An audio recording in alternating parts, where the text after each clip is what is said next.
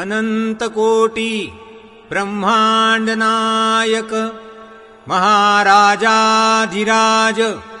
योगिराज परब्रह्म सच्चितानन्द भक्तप्रतिपालक शेगावनिवासी समर्थ सद्गुरु श्री गजानन महाराज की जय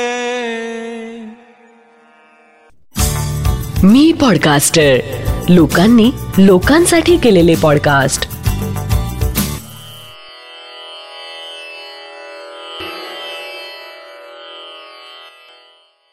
श्री गजानन महाराज की जय. श्री गजानन अनुभव ह्या पॉडकास्टचा आजचा आपला भाग आहे भाग एकशे सव्वीस गजानन चरणी प्रेमधारा. जय गजानन. यवतमाळ येथील गणेश नगरात एक गजानन महाराजांचं मंदिर आहे. बाजूला अयोध्यनगर आहे. तिथे माझं बालपण गेलं. लहानपणी आईला गजानन विजय वाचताना पाहिलं आणि त्यामुळे मी पण अगदी लहानपणापासूनच गजानन विजय पारायण करीत आले. जवळच मंदिर असल्यामुळे गजानन महाराजांविषयी भक्ती निर्माण होण्यात मदत झाली. मी माहेरची रक्षिता काकडे. यवतमाळलाच गजानन महाराज मंदिराजवळच असलेल्या विकास कॉलनीत अलोडे हे माझं सासर. लहानपणापासून मंदिरात जाता जाता आणि महाराजांवर स्वतःची जबाबदारी सोपविताना महाराजांनी केव्हा ती जबाबदारी स्वीकारली ते कळलंच नाही. माझं लग्न दोन हजार दहामध्ये झालं. पण मला जीवनाचा जोडीदार विकास महाराजांच्या कृपेने परिचयाचाच मिळाला. लग्न ठरतं तेव्हा तो कसा असेल हा प्रश्न मनाला भेडसावणारा असतो. पण पण विकास महाराजांचा भक्त आहे ही गोष्ट मनाला दिलासा देणारी होती. लग्नानंतर मला गजानन महाराजांनी अगदी लहान लहान गोष्टींमधून भरपूर अनुभव दिलेत. पण या अनुभवांच्या मागे माझ्या सासू सासऱ्यांची पुण्याई असावी असा मला पूर्ण विश्वास आहे. सासूबाईंचं नित्य नियमाने होणारं गजानन विजयचं पारायण महाराजांची भक्ती आणि सासरे ते तर सातत्याने करीत असलेलं महाराजांचं चिंतन त्यामुळे गजानन महाराजांची कृपादृष्टी आम्हाला प्राप्त झाली असावी. सासरे सतत म्हणत असायचे जे घडतं ते महाराजांची इच्छा. ते सतत महाराजांच्या अनुसंधानात राहायचे. असं म्हणतात की माणसाचा मृत्यू बरेच काही सांगून जाते. दोन हजार एकोणीसमध्ये माझे सासरे लक्ष्मणराव अलोडे यांनी या जगाचा निरोप घेतला. चालता बोलता सर्वांशी वार्तालाप करताना गजानन महाराजांच्या फोटोकडे बघून सर्वांचा निरोप घेत ते गजानन महाराजांच्या चरणी लीन झालेत. विकासची नोकरी नागपूरला असल्या कारणाने आम्हाला नागपूरला शिफ्ट व्हावं लागलं. तिथे आमचा एक फ्लॅट होता पण आम्हाला गजानन महाराज मंदिराजवळच फ्लॅट हवा होता म्हणून आमचा फ्लॅट भाड्याने देऊन आम्ही भाड्याचं घर शोधू लागलो. आम्ही सासऱ्यांचा आशीर्वाद घेऊन निघालो तेव्हा त्यांनी म्हटलं होतं गजानन महाराजांवर सर्व सोपवून द्या ते काळजी घेतील. त्यांचा निरोप घेऊन निघालो तेव्हाच आम्ही ठरवून टाकलं होतं की आपण आपल्या घरी यथाशक्ती प्रकट दिन करण्यास प्रारंभ करायचा. आम्ही खूप ठिकाणी घराचा शोध घेतला. विकास तासन तास घरासाठी फिरला पण मनाजोगतं घर काही मिळालं नाही. शेवटी हताश होऊन त्रिमूर्तीनगरला मूर्तीसमोर हात जोडून प्रार्थना केली. महाराजांच्या मनात आमचा त्रिमूर्तीनगरातील मंदिराशी संबंध जोडून तिथे काही अनुभव देण्याची योजना असावी. मंदिरातील व्यवस्थापनाशी संबंधित एक गृहस्थांच्या माध्यमातून महाराजांनी आम्हाला घर मिळवून दिले. तेथील गजानन महाराज मंदिरात महाराजांना रोज नियमाने नैवेद्य अर्पण व्हावा ह्या हेतूने एक योजना आखण्यात आली आहे. त्यानुसार महिन्यातील प्रत्येक तारीख दोन भक्तांना वाटून देण्यात आली आहे. त्या ठरलेल्या तारखेला नियोजित भक्तांनी सकाळी घरी केलेल्या स्वयंपाकाचा डबा मंदिरात आणायचा म्हणजे नैवेद्याचं ताट महाराजांसमोर ठेवता येईल. त्यांनी आम्हाला विचारलं की तुम्ही यासाठी तयार आहात का? आम्ही म्हटलं अवश्य. तुम्ही द्याल त्या तारखेला आमच्याकडून नैवेद्य येईल. त्यांनी आम्हाला वीस तारीख योजून दिली. त्यानुसार दर वीस तारखेला मंदिरात आमच्याकडून प्रसाद असतो. वीस तारीख मिळण्यामागे महाराजांचीच योजना असावी. कारण दोन हजार तेराच्या ऑक्टोबर महिन्यात वीस तारखेलाच आम्हाला पुत्ररत्न प्राप्त झाले. यावरून मला एक आठवलं.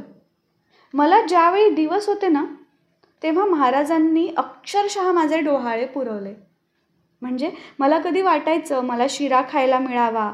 तर दुसऱ्या दिवशी मंदिरात माझ्या वाट्याला शिरा असायचा.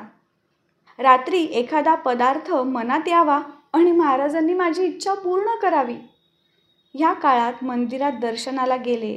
महाराजांसमोर समजा चार प्रकारची फळे आहेत. मी हात जोडले की कधी मनात यायचं महाराज आज आंबा खायला हवा नाही का?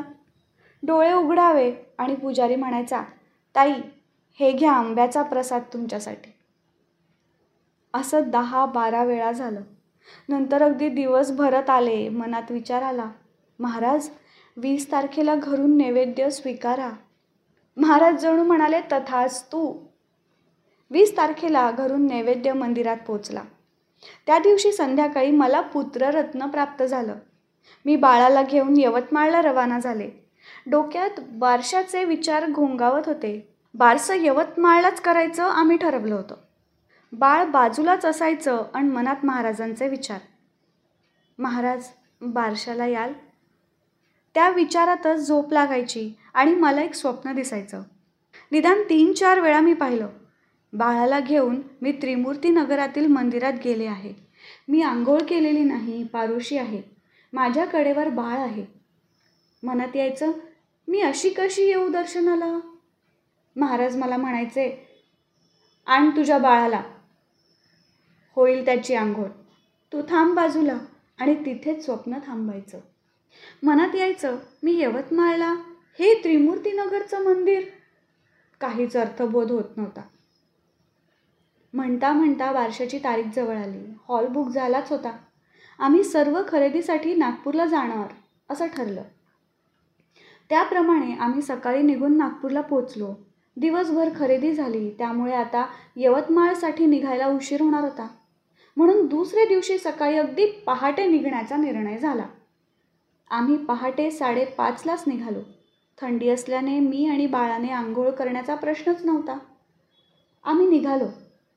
अचानक विकासच्या मनात आलं मंदिरात बाळाला दर्शन करून पुढे जावं. त्यानं गाडी मंदिराकडे वळवली. आम्ही मंदिरात पोचलो. मी बाळाला घेऊन डोळे मिटून उभी होते आणि पुजारी म्हणाले ताई बाळाला त्या महाराजांच्या पायावर ठेवतो. मी बघत होते. बाळ महाराजांच्या पायाशी होतं. महाराजांकडे बघितलं आणि मला भास झाला जणू ते म्हणत होते तू पारोशी आहेस पण तुझ्या बाळाला मी कृपाशीर्वादाची आंघोळ घालतो आहे. माझ्या स्वप्नाचा उलगडा झाला होता. पाच जानेवारी दोन हजार चौदा बारशाचा दिवस. सहकार भवन हॉलच्या वरील मजल्यावर सजावट पाळणा आणि सगळे सोहळे सुरू होते. जेवणाचं आयोजन खाली होतं. पाळण्याच्या बाजूला मी उभी होते. मी पाहिलं एक अनोळखी उंच गृहस्थ धोतर पांढरा शर्ट हातात काठी खांद्यावर पिशवी माझ्या दिशेने चालत आले. मला विचारलं बाई येथे काय आहे? मी म्हटलं माझ्या मुलाचं बारसं आहे. म्हणाले छान. ते पाळण्याजवळ गेले. एक नजर सजावटीकडे टाकली. मग मुलाकडे पाहिलं. दोन्ही हात उंचावले आणि आशीर्वाद दिला. लगेच म्हणाले ठीक आहे बाई येतो. मी म्हटलं खाली जेवण कराल. तर म्हणाले बाई मी भाकर खाऊन आलो आहे. येतो मी. आणि ते निघून गेले. या सगळ्या घडून गेलेल्या गोष्टीचा मी एकटी असताना विचार करते तेव्हा वाटतं लहानपणापासून मंदिरात जाण्याची ओढ निर्माण होणं सासऱ्यांनी महाराजांकडे पाहत शांतपणे जगाचा निरोप घेणं महाराजांच्या माध्यमातून घर मिळणं प्रसादाची तारीख आणि मुलाची जन्मतारीख जुळून येणं माझे डोहाळे पुरविणं स्वप्नाचा उलगडा करणं बारशाला अनपेक्षित व्यक्तीकडून आशीर्वाद मिळणं. हे सर्व योगायोग की महाराजांची कृपादृष्टी? हा प्रश्न मला निरुत्तर करतो. मग मी अधिकच गंभीर होते आणि अंतर्मनातच वेध घेण्याचा प्रयत्न करते. तेव्हा फक्त एकच ऐकू येतं. श्री गजानन श्री जय गजानन. जय गजानन श्री गजानन श्री गजानन जय गजानन. जय गजानन आत्ता आपण ऐकलात हा अनुभव आहे? संरक्षिता विकास अलोडे यांचा. जयंत वेलणकर यांनी शब्दांकित केलेले. पौर्णिमा देशपांडे हिच्या आवाजात आणि नचिकेत शिरे प्रस्तुत श्री गजानन अनुभव ह्या पॉडकास्टचा हा भाग. हा पॉडकास्ट तुम्हाला कसा वाटला हे आम्हाला नक्की कळवा. तुमच्याकडे असे काही अनुभव असतील तेही आमच्यापर्यंत पोचवायला विसरू नका. डॉक्टर जयंत वेलणकर आणि मी पॉडकास्टरचे डिटेल्स खाली शो नोट्समध्ये दिले आहेत. दर गुरुवारी नवीन अनुभव ऐकण्यासाठी मी पॉडकास्टर चॅनलला नक्की सबस्क्राईब करा आणि इतरांना पण शेअर करा. तुम्हाला जर घरी समर्थ सद्गुरू श्री गजानन महाराजांची उपासना करायची असेल तर त्यासाठी डॉक्टर जयंत वेलणकर यांनी रेकॉर्ड केलेल्या साधनेचा आपण लाभ घेऊ शकता.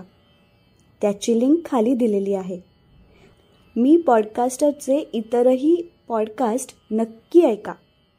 पुन्हा भेटूया पुढच्या गुरुवारी एका नवीन अनुभवासोबत.